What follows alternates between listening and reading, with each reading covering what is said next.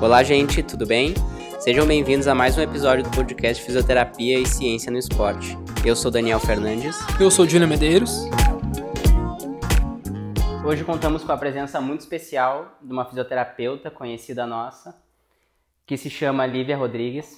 Ela é fisioterapeuta do Esporte Clube Internacional. Recentemente acabou seu mestrado no Porto, em Portugal, e hoje está aqui para passar um pouquinho da experiência dela para nós, falar um pouquinho das suas rotinas, seus conhecimentos. E acho que vai ser bem proveitosa essa troca de ideias. Tudo bem, Liv? Tudo bom, tudo bem, Daniel, tudo bem, Julian. Uh, muito obrigado pelo convite. Estou muito, muito, muito feliz de estar aqui, uh, principalmente por participar desse projeto que está se iniciando, né? E com a intenção e objetivo que vocês têm de engrandecer a fisioterapia então, muito obrigado pelo convite. Uma coisa que é importante deixar registrado no dia de hoje é que a Lívia é a nossa primeira convidada nessa saga, uh, que vão ter alguns outros convidados durante o processo, mas ela é nosso start de pessoas que gostamos que vão estar aqui conversando conosco. Na verdade, é, faz o que, Lívia? Uns alguns meses a Lívia veio me procurar no Instagram, largar uma ideia assim. Ela viu que a gente estava começando a produzir alguns conteúdos e tal.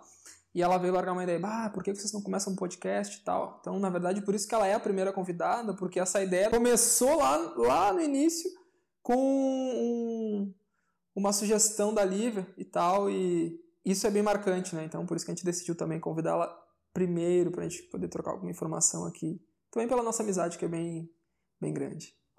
Uh, a Lívia, também é bom deixar registrado, ela é fisioterapeuta, assim como nós, e ela também faz parte do grupo de Ciência no Esporte e Exercício, que nós participamos na fundação.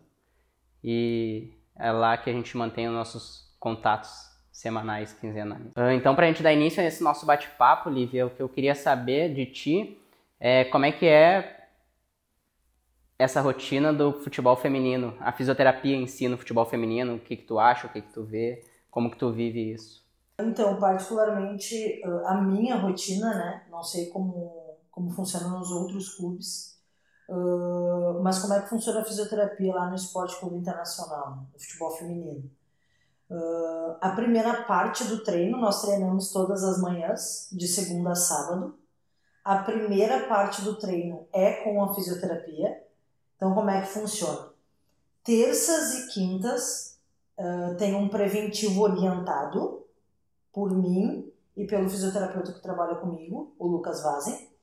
Os, os demais dias, como é que funciona? Elas chegam, as meninas que têm necessidade, como dor, uh, queixas de perna pesada, uh, tiveram uma noite ruim, acordaram com as costas travadas.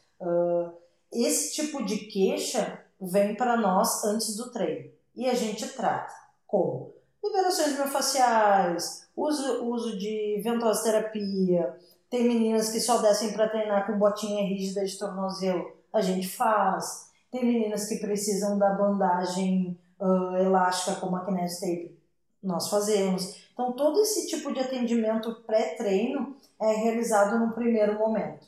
Isso acontece de segunda a sábado, né? Aí depois, o fisioterapeuta durante o treino ou está tratando alguém que está no DM, né, com algum tipo de lesão, ou está no campo prestando atenção no treino, né?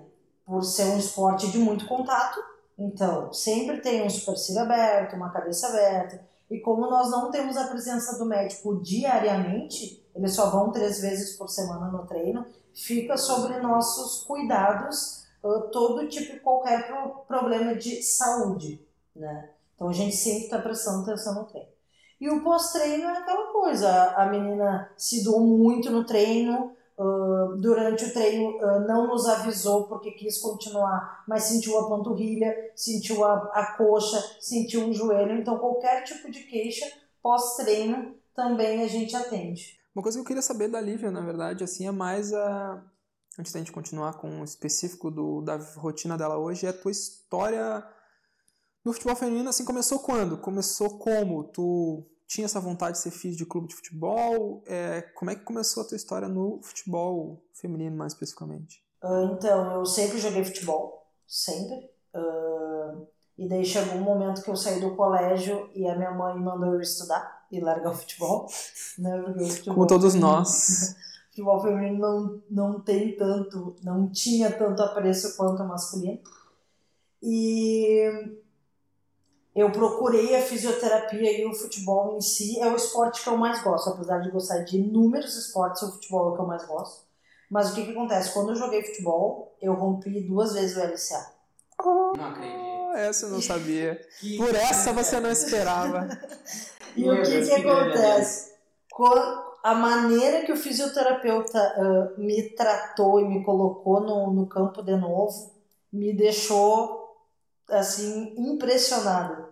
E foi nesse momento que eu pensei, é isso que eu quero pra mim. Eu quero fazer fisioterapia para ajudar o atleta a retornar o quanto antes, porque eu fiquei muito, quase entrei em depressão na, na minha primeira lesão de LCA. Então, e ele me botou para cima além de curar o meu joelho. Então, eu simplesmente falei assim: não, eu vou trabalhar com isso um dia. Vou trabalhar com isso um dia. Então, esse foi meu primeiro contato. Então, eu fui para a faculdade, fiz fisioterapia. E eu, como eu sempre joguei bola, eu sempre tive muitos contatos com ah, o pessoal que trabalhava no futebol feminino. Então, através desses contatos, em 2009, eu comecei a trabalhar lá na escolinha do Grêmio, ah, na escolinha do, do time do Gaúcho, né?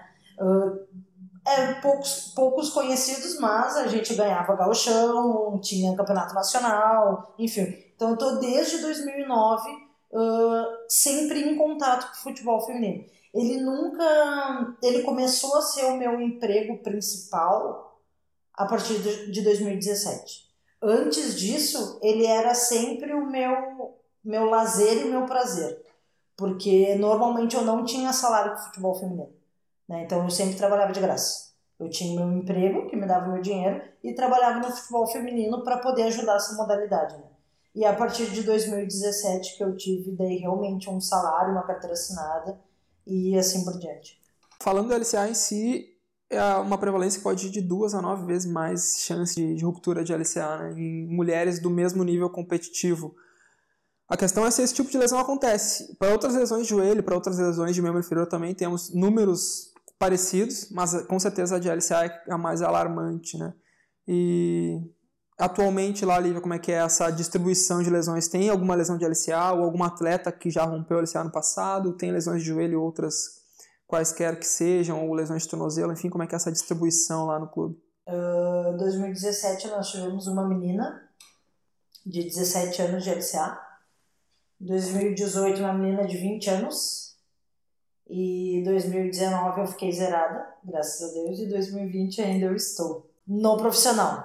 Agora Ah. eu vou chamar uma, uma atenção a vocês que o que me impressiona é o número de lesões de LCA na base. E o Inter ah, é um clube que tem sub-14, sub-16 e sub-18.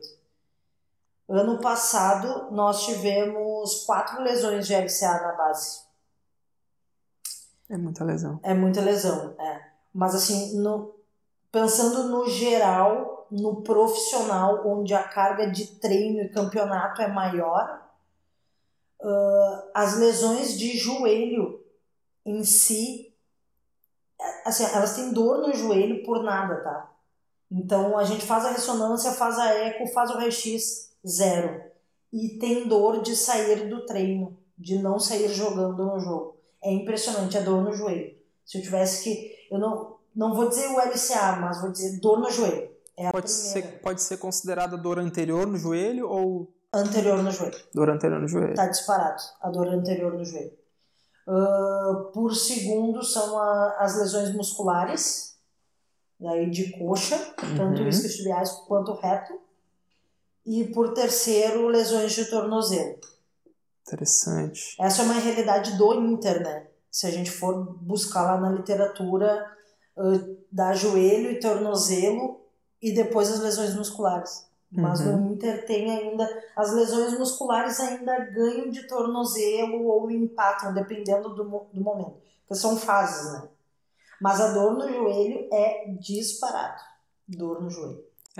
Isso é bem curioso porque a definição, até nós estávamos conversando esses dias, Daniel e eu, que a definição de dor patelofemoral hoje ela é muito vaga, né? ela é muito obscura. Ninguém sabe muito bem quais são os critérios para eu conseguir considerar se alguém tem ou não tem uma dor patelofemoral, por exemplo. Né? Eu tenho dor anterior no joelho, isso é um sinal bem importante. Né? E a minha pergunta agora é: essas atletas com dor patelofemoral, vamos dizer assim, que é um, um processo, de novo, não necessariamente associado com um achado de exame de imagem, mas pode ser associado com alguns outros sinais, como por exemplo fraqueza de quadríceps. Esse tipo de avaliação de fator de risco ou de fatores associados que podem ser é, contribuidores do problema, vocês têm alguma possibilidade de fazer durante a temporada? Como é que é essa, esse tipo de avaliação?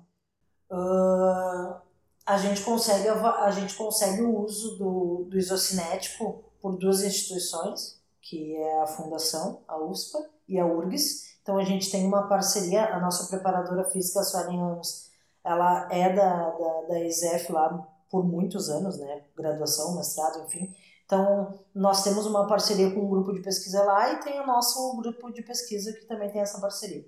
Então, a gente consegue fazer o uso do isocinético na, na pré-temporada para ver esse desequilíbrio muscular, né? Uhum.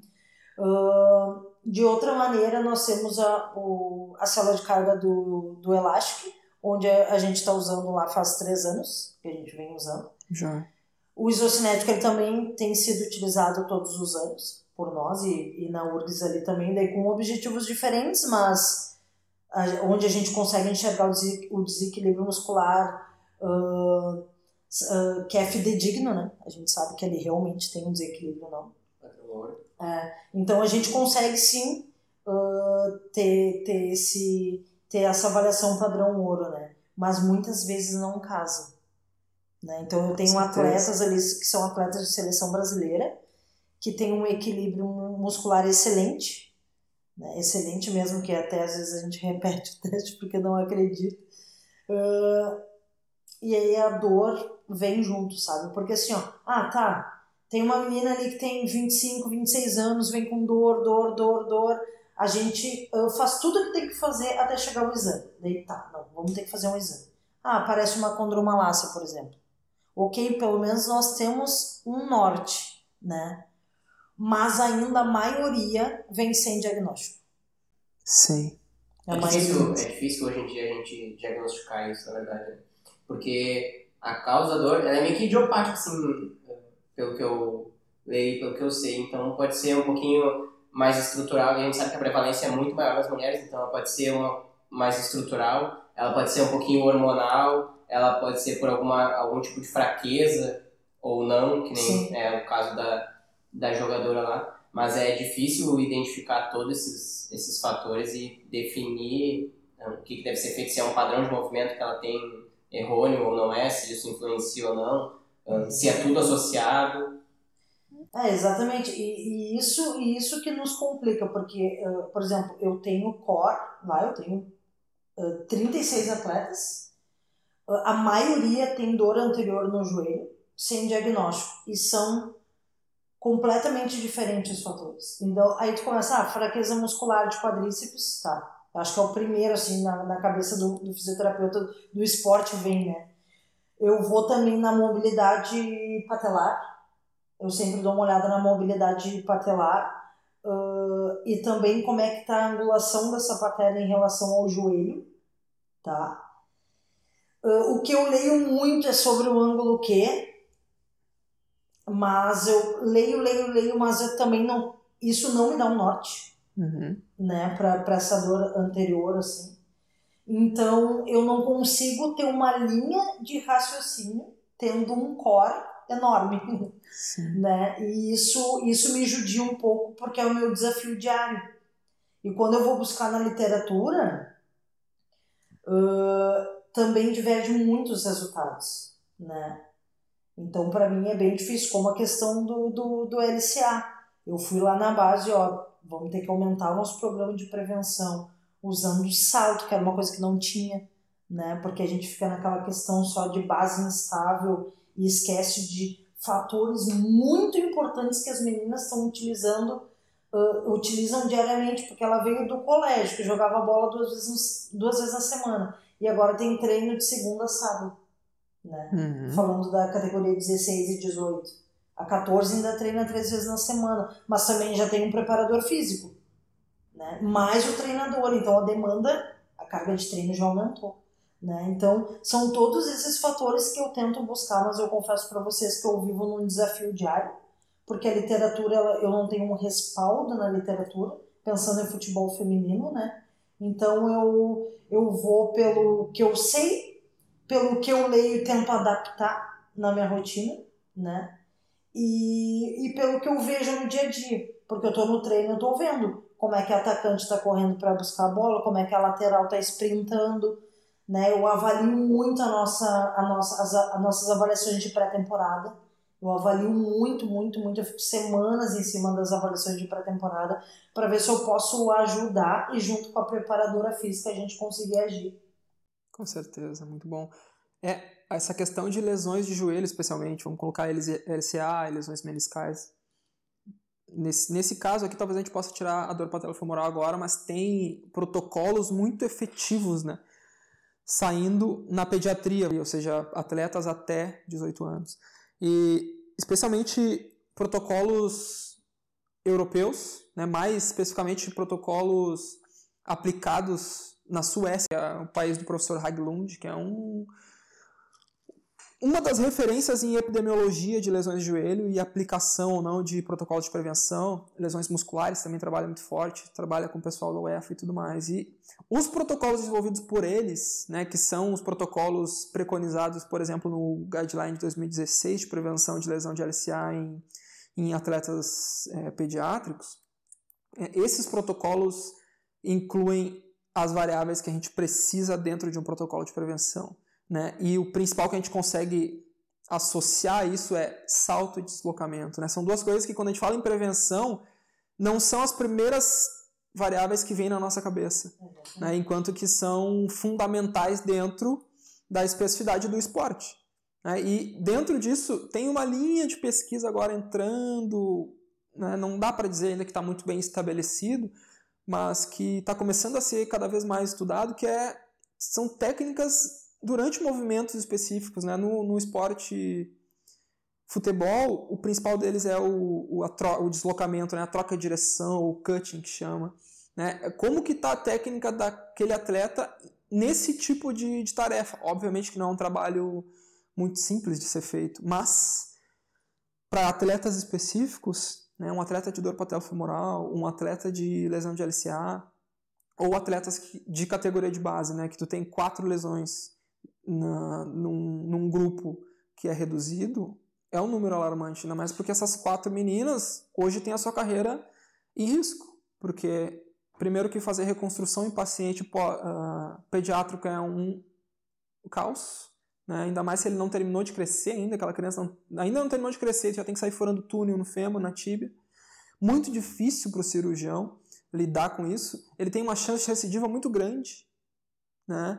Então, é, realmente necessita de um, de um trabalho multidisciplinar muito forte para que a gente consiga realmente ter efetividade no tratamento dessa criança com lesão de LCA. Então, o meu, meu foco voltaria 110% para um trabalho muito bem feito de prevenção, utilizando variáveis de protocolos já que já funcionaram, né? que contemplam essas variáveis que eu comentei, especialmente deslocamento e salto.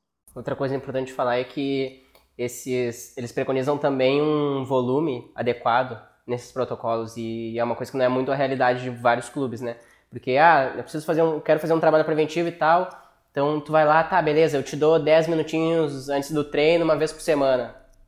15 minutinhos, tá, e a gente sabe que não, tu tem que ter uma, um volume adequado, tu tem que ter uma, um planejamento semanal adequado. Avaliações, as avaliações vocês já fazem. O difícil disso, acho que talvez seja individualizar algumas coisas, principalmente porque vocês são poucos lá e são muitos atletas, né? Então essa para mim seria talvez a do futebol hoje em trabalho de prevenção de lesão, em coisas que devem ser individualizadas. Os trabalhos próprios são os mais difíceis de, de fazer e tu achar tempo para fazer tudo isso, ao passo que tu tem atleta no DM, tu tem que fazer um trabalho de campo no teu caso, que é bastante difícil. Uh, linkando o que vocês dois falaram, mas primeiro em relação ao que o Julian falou de salto e trocas de direções no preventivo, né? Uh, Então esse foi o, o nosso, o nosso primeira, nossa primeira iniciativa assim, foi em relação ao preventivo na base, que obviamente por ser base, né, uh, é mais limitado porque eles não têm tanto tempo, tem pouco tempo de campo, enfim. Então o trabalho tem que ser reduzido e a gente conseguiu colocar essa questão preventiva. Mas uh, em relação ao, ao, profissional do Inter, é, são as perguntas que mais me fazem em palestras e aulas que quando eu mostro o meu preventivo de pré-temporada. O que, que acontece? O meu preventivo de pré-temporada ele é todo no campo e é somente salto, troca de direção e sprint. Por quê? Além das minhas leituras, que entra no que o Julian falou, quando eu fui passar essa, essas minhas leituras para a prática, qual é a minha preocupação maior? As atletas, elas têm 10 meses intensos de atividade física, jogos, treinos. E elas ficam em torno de 60 dias parado. O que, que é parado? Obviamente que as atletas de alto nível, elas vão para academia, elas têm seu personal, têm seu fisioterapeuta e trabalham durante a férias. Mas não é nada perto do que a gente faz durante o ano. Então, qual é a minha preocupação? A chegada delas e a demanda, a carga de trabalho naquele corpo que está 60, 60 dias parado. Então, eu tenho em torno ali de três, de dois a três vezes por semana minha prevenção no campo, que é onde eu faço muito sprint, muito salto, muito, muita troca de direção, trabalho longo, né, de distância, com estaca, com cone, com salto unipodal, salto bipodal, salta e sprinta, salto uhum. e troca de direção. Uh, e daí depois entra a parte da, da preparação física, né, com a SU, e enfim. Mas é a minha principal ênfase, assim. É na pré-temporada, é salto, troca de direção e sprint. Aí, claro, daí conforme uh, eu vou tendo os resultados da nossa avaliação da pré-temporada, eu vou direcionando mais o meu preventivo, né? Uh, isso é eu, eu, queria, eu queria falar. E a outra coisa é que é muito difícil para nós, porque a nossa realidade não é a mesma que o futebol masculino. Apesar de estar muito boa, ela não é a mesma. Então é muito difícil eu ter um trabalho individualizado. Então eu tenho que pensar em avaliações que sejam úteis rápidas, né? E que me deem resultado para eu poder ter o máximo de prevenção de lesão, uhum. né? E deixar ela solta sempre para o treinador. A gente tem que pensar que o treinador que é atleta no campo, né? Sempre. Então, é, é mais um desafio. Então, praticamente a minha vida é um desafio. né? No futebol feminino. Não me queixo, eu gosto de desafio, né? Mas às vezes me falta, assim, eu ter uma base, eu ter um apoio, né, uma segurança numa leitura, em alguma coisa assim. Mas muita coisa a gente consegue adaptar. Eu sou muito observadora como pessoa e como profissional. Então, eu estou olhando o atleta ali, eu já sei o que eu consigo. O que elas vão também ter aderência no meu preventivo, porque tem que ser atrativo, porque senão cabeça de atleta é muito difícil, né? É sempre aquela resenha toda, mas na hora de trabalhar, então, tem é que... difícil. Já. Um insight, falando, fazendo meio que um fechamento desse assunto agora, sobre essa dificuldade, sobre a identificação de fator de risco ou de fatores associados, né? Muito delicado no esporte a gente falar em fator de risco, porque não são tantos estudos assim de qualidade e com esse objetivo, na verdade, né? prospectivos a ponto de identificar fatores de risco importantes, mas considerando alguns fatores associados, o meu orientador, nosso orientador, na verdade, né, o Bruno Baroni, me deu um, um insight esses dias, quando a gente conversava sobre um artigo que a gente está escrevendo atualmente, sobre essa dificuldade de avaliação ao longo do ano. Então, por isso que a gente precisa de avaliações que sejam aplicáveis, né, rápidas e fáceis e ao mesmo tempo úteis. Por quê? Fazer uma avaliação de pré-temporada, na verdade, não é tão difícil. Por quê? Porque aquele período está voltado para isso. O problema é que, especialmente quando a gente fala de força, essa variável oscila ao longo do ano. Então, como é que eu tenho certeza que a atleta que estava forte um, dois meses atrás continua forte nesse período agora? Ou que a atleta que tinha um bom desempenho num teste de avaliação de desempenho de salto, por exemplo, vai continuar com esse bom desempenho três meses depois? Né? Como é que eu sei que como é que eu sei a oscilação desses fatores que eu considero associados? Então, é para isso que eu tento trabalhar ao máximo para trazer testes, e a gente tem alguns que nos dão informações a respeito disso, testes que eu consiga aplicar ao longo, fáceis, que eu consiga aplicar ao longo da temporada, e isso me ajude a identificar, pelo menos parcialmente, atletas em, em risco naquele momento. Né?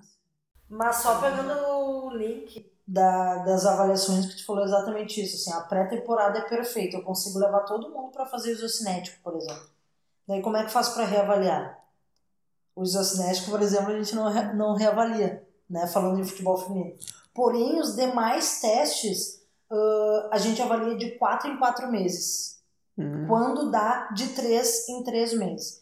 Então, assim, a, gente, a maioria dos nossos testes são no campo, que nem o ioiô, o, o uhum. teste de sprint de agilidade. Uh, tem o teste de salto, que daí é, é, em cima da plataforma, que daí o pessoal da URGS leva. Uhum. E o elástico, que o nosso grupo lá de pesquisa leva e faz em relação a, a posterior de, de coxa né, a força dos isquiotibiais executando o exercício nórdico. Então a gente consegue ter esse tipo de avaliação. Né? E tem a questão da, da, da, nossa preparadora física que faz um RM na academia e em cima disso ela vai fazendo os trabalhos dela de força. E daí a gente senta, junta tudo que tem né? e conversa e refaz. Mas é mais ou menos assim, a gente consegue reavaliar durante a temporada. Né? Isso nos facilita muito. E atualmente, Lívia, como é que anda o número de lesões? O que, que tem de lesão atualmente no grupo e como vocês tratam isso? Existe. O que, que é o maior volume? Segunda pergunta. São atletas que têm sintomas pontuais e tu faz trabalho emergencial para treinamento e jogo? Ou atletas com lesões que estão realmente afastando esses atletas da, da rotina de treinamento e competição? Que, que tem atualmente e como é que funcionou agora na, na quarentena? Vocês orientavam por a distância? Como é que foi isso aí?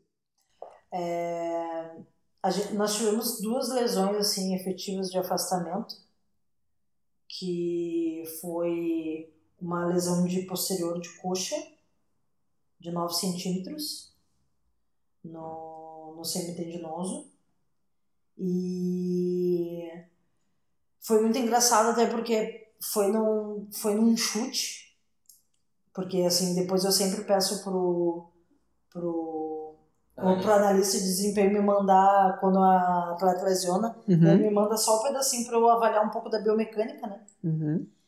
Uh, abriu, ela tinha, tinha 14 minutos de jogo. Mas isso foi no, no, no nosso primeiro jogo. Então, já deu tempo hábil dela recuperar.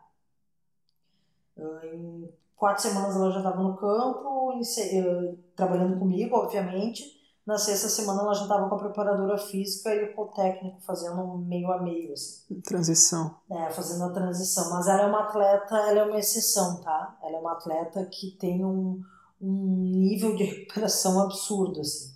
É bem, bem diferente, ela é bem diferenciada. E depois eu tive uma atleta no último jogo, antes da gente, antes de ter a parada, que foi uma torção de tornozelo. Ela rompeu total o talo fibular anterior.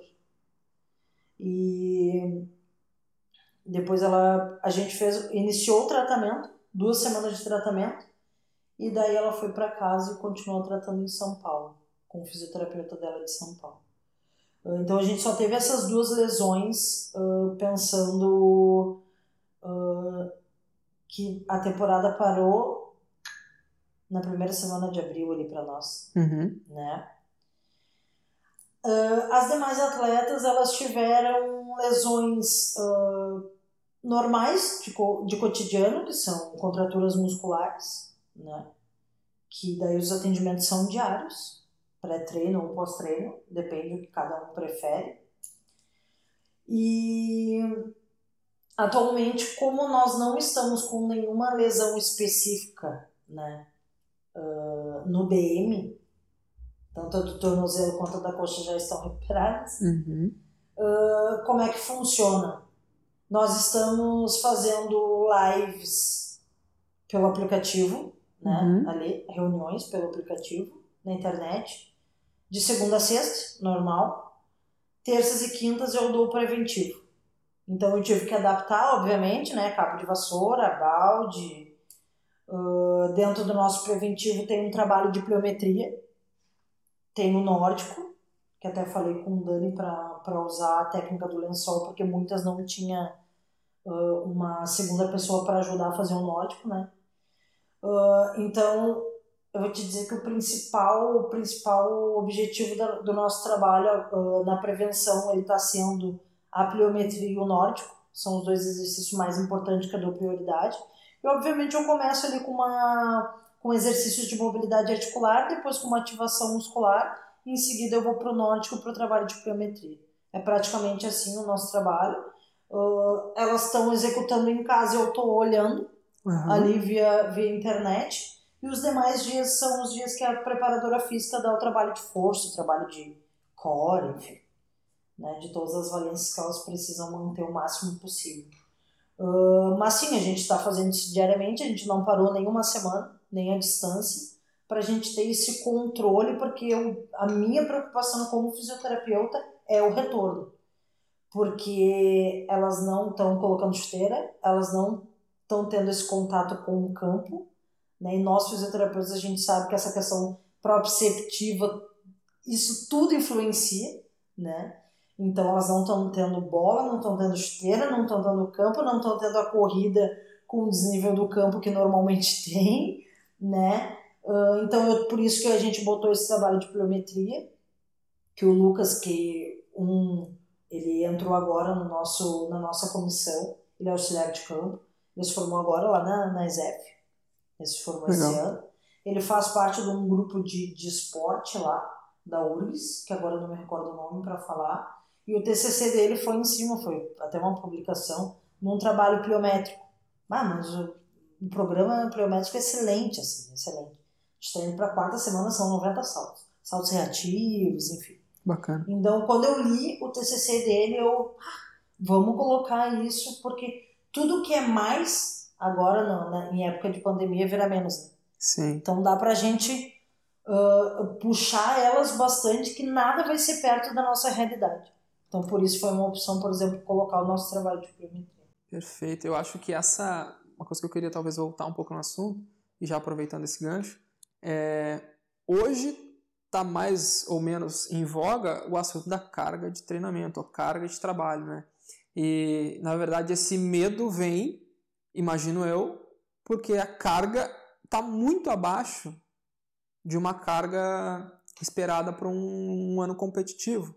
Né? Então, por isso que há, há uma tentativa de fazer um aumento de carga, né? talvez construir ali uma carga crônica para quando a, o, os treinamentos retornem, a gente não tenha um pico tão grande de, de carga de trabalho. Mas assim, o que eu quero saber é, vocês, tu chegou a comentar antes, mas a gente pode explorar um pouquinho mais isso. Vocês chegam a fazer algum tipo de controle de carga dos, das atletas?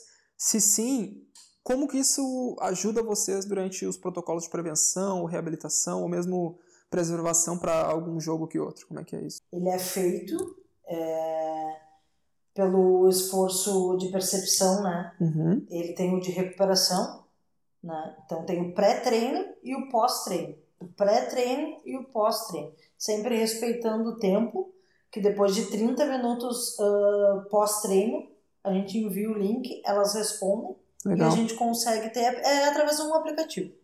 Tá? Um aplicativo bem simples, que ali ele, ele dá gráfico, enfim, de como está o esforço, como é que está a recuperação no dia seguinte, no pré-treino, enfim. Isso aí é feito sempre. Agora, nessa pandemia, nós não estamos conseguindo fazer. Porque tá muito, muito difícil, assim como tem meninas que têm barra uh, de 20 quilos e colocam mais 40 quilos para fazer os exercícios, tem menina com cabo de vassoura e galão de água. Então, essa, o importante é que estão fazendo, ponto. Uhum. Né? Da melhor maneira que cada um consegue fazer dentro das suas condições. Agora, no, no, nosso, no nosso cotidiano, isso é feito sim, esse controle é feito em relação ao atleta, em relação a horas de treino. Nós tentamos o máximo controlar, porém, uh, fica difícil responder essa pergunta, mas assim, quem manda é o treinador. Perfeito. Né? Então, se ele quiser deixar duas horas de bola rolando, independente do que foi feito na academia à tarde, no preventivo de manhã, aí é com ele mesmo. Entendi. Né? Independente se o jogo é domingo, isso está acontecendo na sexta-feira. Então, nós normalmente nós nos adaptamos ao treinador. É assim em todos os clubes, verdade. É, a gente, nós tiramos o pé ou botamos o pé conforme o treinador. Então, obviamente, que ele explica, ele, ele dá uma planilha das semanal Uhum. e se ele muda, ele avisa, porque, obviamente, se elas não conseguem realizar o exercício da maneira que ele pediu, né, ele vai ficar até elas conseguirem fazer e assim por diante. Então, é- essas questões a gente sempre se adapta a ele. Então, ele passa para nós, ó, isso aqui vai ser intensidade média ou volume alto. O volume baixo, mas intensidade, eh, intensidade alta. E assim por diante, nós... Normalmente, o preventivo, ele pode ser no campo lá 30, 20 minutos, ele não influencia. Mas, por exemplo, para a questão da preparadora física já influencia muito, né? Essa questão de carga de treino e depois como é que elas vão estar no, no, no esforço, na recuperação, enfim. Ah, mas para nós também nos preocupa um pouquinho a questão da lesão, né? A gente Sim. sabe que a carga de treino é um fator que está sendo muito discutido e estudado, mas que se nós pensarmos no calendário e no objetivo do clube, isso vai fugir completamente do nosso, do Sim. nosso controle. É, primeiro que é, as questões tanto de relação agudo-crônico e todo esse controle, a verdade mesmo, embora esteja bem é, falado atualmente, e realmente faz sentido, né? Eu sempre gosto de falar que nós adoramos situações que fazem sentido, né? Para nós faz muito sentido que alongamento aumenta a flexibilidade, aumenta o comprimento de fascícula e previne lesão. É uma lógica muito fácil de seguir, mas a verdade é que nada disso acontece. Nem aumento de fascículo, nem previne nada. E... Então, é, né, é, o mesmo pode estar acontecendo para a carga de trabalho, para o workload. Ah, então, a gente não sabe se esse acompanhamento todo que é, por exemplo, feito nos clubes, né, de GPS, de, de, ou avaliações mais, mais subjetivas mesmo, a gente não sabe se isso realmente esse acompanhamento ele tem alguma efetividade do ponto de vista de prevenção de lesão. A gente imagina que sim, tem uma referência no assunto falando muito que sim, mas a verdade é que ensaios clínicos robustos sobre esse assunto ainda não existem. Então, mas acho que vale a pena né, esse, essa preocupação, pelo menos com uma, uma sobrecarga de treinamento. Bom, se eu trabalhei duas horas na academia, não seria interessante detalhe de trabalhar duas horas de coletivo intenso. Né? Esse, eu acho que esse controle, mesmo sendo mais subjetivo e mais é, um pouco mais flexível, já contribui para desgastar menos as, as atletas, né? É, e essa questão uh, é, uma, é uma questão difícil no esporte de alto nível. Pra ser, não é só no futebol. Né? Por quê? Porque tu quer ganhar. Né? Tu quer subir no pódio, tu quer estar numa final, tu quer estar na Libertadores no ano seguinte. Então, é treinar. Tem que treinar para poder tipo, fazer a mesma coisa, poder reproduzir no jogo. Né? E o que, que acontece? O futebol feminino lá no Inter, ele tá subindo de nível. Então, as atletas são atletas que vieram da China, atleta que vem do Barcelona, atleta que vem do do Corinthians, né? Então, assim, tá afunilando. Daí o que, que acontece? O treino, ele é muito intenso em função das atletas. As atletas colocam muita intensidade. Porque elas querem mostrar trabalho. São 36, só que só são 11 titulares e uma goleira. né? É isso que eu falo, tipo, eu até tiro as goleiras, porque as goleiras é uma vaga para três. Né? E as Uhum. outras são 33 para 10 vagas. Né? Então, o treino, às vezes tu coloca que vai ser uma intensidade média, ela se torna alta. Né? Tu vai, a gente às vezes planeja uma intensidade Sim. baixa, ela, ela vira média, porque elas querem, elas estão querendo, elas querem ser titular, querem mostrar serviço. Então, tudo isso tu tem que dosar. Então, por isso que é muito bom que eu sou muito observadora, porque eu ajudo muito a, a preparadora física nessa parte. Porque eu tô trabalhando e eu tô olhando, né, para ver se a gente vai ter que tirar o pé, se a gente está muito próximo do jogo ou não. Uh, nós identificamos duas atletas ano passado entrando em overtraining só no olho, né? Bah, começou a surgir mau humor, não brincava mais, uh, pensava, mas não conseguia executar, né? Pedia a bola lá na frente, mas não chegava. né? E jogadoras intensas, nós uh, chamamos a, a médica, fez o exame, dito e feito, entrando em overtraining. Tivemos que tirar elas do, do, do jogo, do, do treino, enfim, no meio da competição, duas atletas titulares muito intensas. Então a gente tem que estar olhando o tempo inteiro, porque nós não temos um fisiologista, nós não temos um, um laboratório de bioquímica para nos ajudar. Uhum. Então a gente tem feeling, a gente tem vivência, a gente tem a questão observacional uh, para nos ajudar. Né? Então, tipo assim, a gente conversa no final do treino. Ah, o que, que tu achou da fulana hoje? Ah, não achei ela bem, o que, que será que está acontecendo? E um fator de todos esses que tu falou antes, Julia, tem um muito importante que é o meu desafio diário, que é a questão hormonal na mulher. E é uma, eu leio muito, muito, muito, muito, muito, muito, muito, e é muito difícil colocar na prática. É muito difícil. São muitas, eu já tentei fazer questionário, eu já tentei de tudo para eu ter tudo alinhado da questão da, do período pré-menstrual, do, do uhum. período menstrual, do pós, porque o pré-menstrual diminui o desempenho, principalmente pelo sintoma.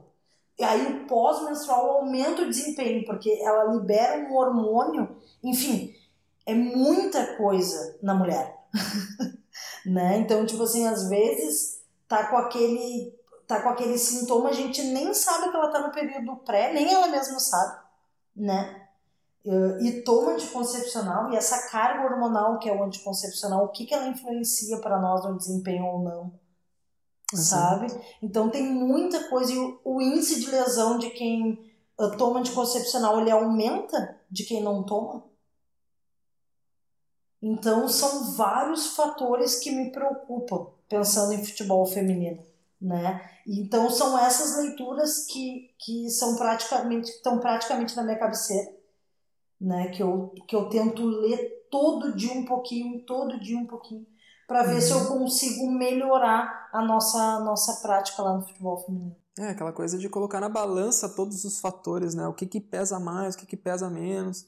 É, de novo, a gente fala muito em fator de risco, mas não é todo fator que pode ser considerado de risco. É muito difícil é, encontrar um fator de risco. O hormonal, de novo, sempre faz sentido e, e, e há estudos realmente identificando associação de período menstrual, de utilização de, de anticoncepcional, mas o esforço que é para uma equipe pequena que nem a de vocês fazer esse controle, será que eu consigo o resultado esperado se com talvez menos esforço eu consiga fazer um trabalho em situações que eu consigo controlar melhor, que é, por exemplo, uma biomecânica de salto, como é que está a forma de um salto, ou, por exemplo, fazer ali 10 duas séries de 10 repetições de nórdico.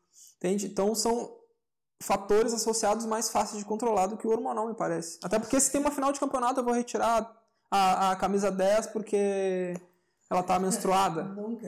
Entendeu? Nem ela vai querer, nem treinador, nem ninguém. Então é um, é um, é um fator não modificável e além disso, é muito difícil de tu controlar e manipular ele ao longo da temporada, então. Não, e perfeito, e é exatamente o que a gente tá, o que a gente tá, o que a gente tem feito nesses nessas quatro temporadas, né? Uh, principalmente o salto, tem nas nossas, o salto nós avaliamos e reavaliamos quatro vezes no ano, sempre, sempre, em cima da plataforma de força, bonitinho e tal. Isso é fato. Nórdico, desde 2018 vem nos acompanhando também uh, nessa questão. Então, uh, realmente, nós, vamos, nós estamos pegando tudo que está ao nosso alcance, né? Então, ah, os aplicativos que não tem custo. Ah, pega o PSR, pega o PSE, bota ali bonitinho. Então, são todos esses dados e fatores que até nós estávamos conversando antes, que eu tenho tudo na tabela bonitinho, que uma hora eu preciso sentar e colocar é. isso em, em escrita, né?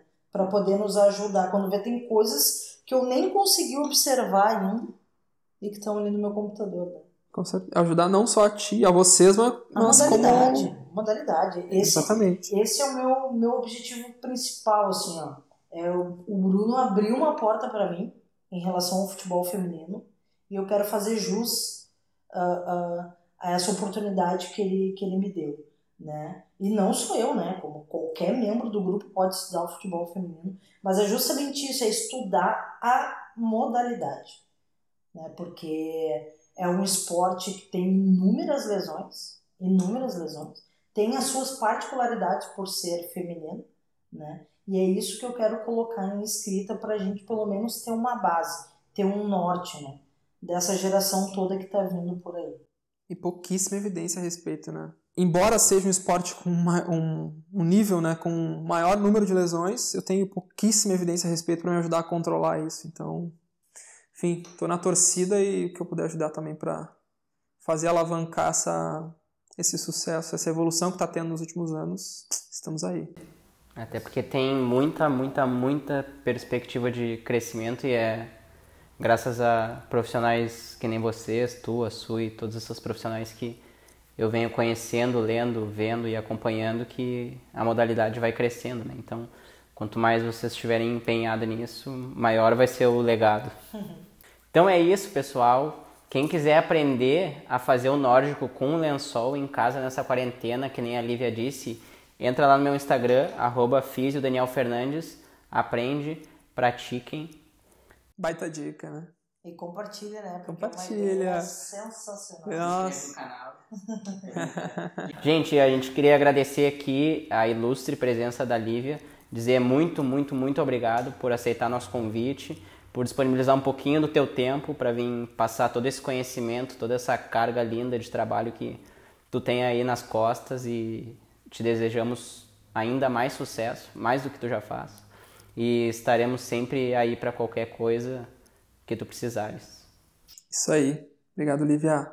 Muito obrigado de coração por estar aqui, por estar participando e sucesso e vida longa para vocês dois. Isso aí. Esse foi mais um episódio do podcast Fisioterapia e Ciência no Esporte. Até a próxima.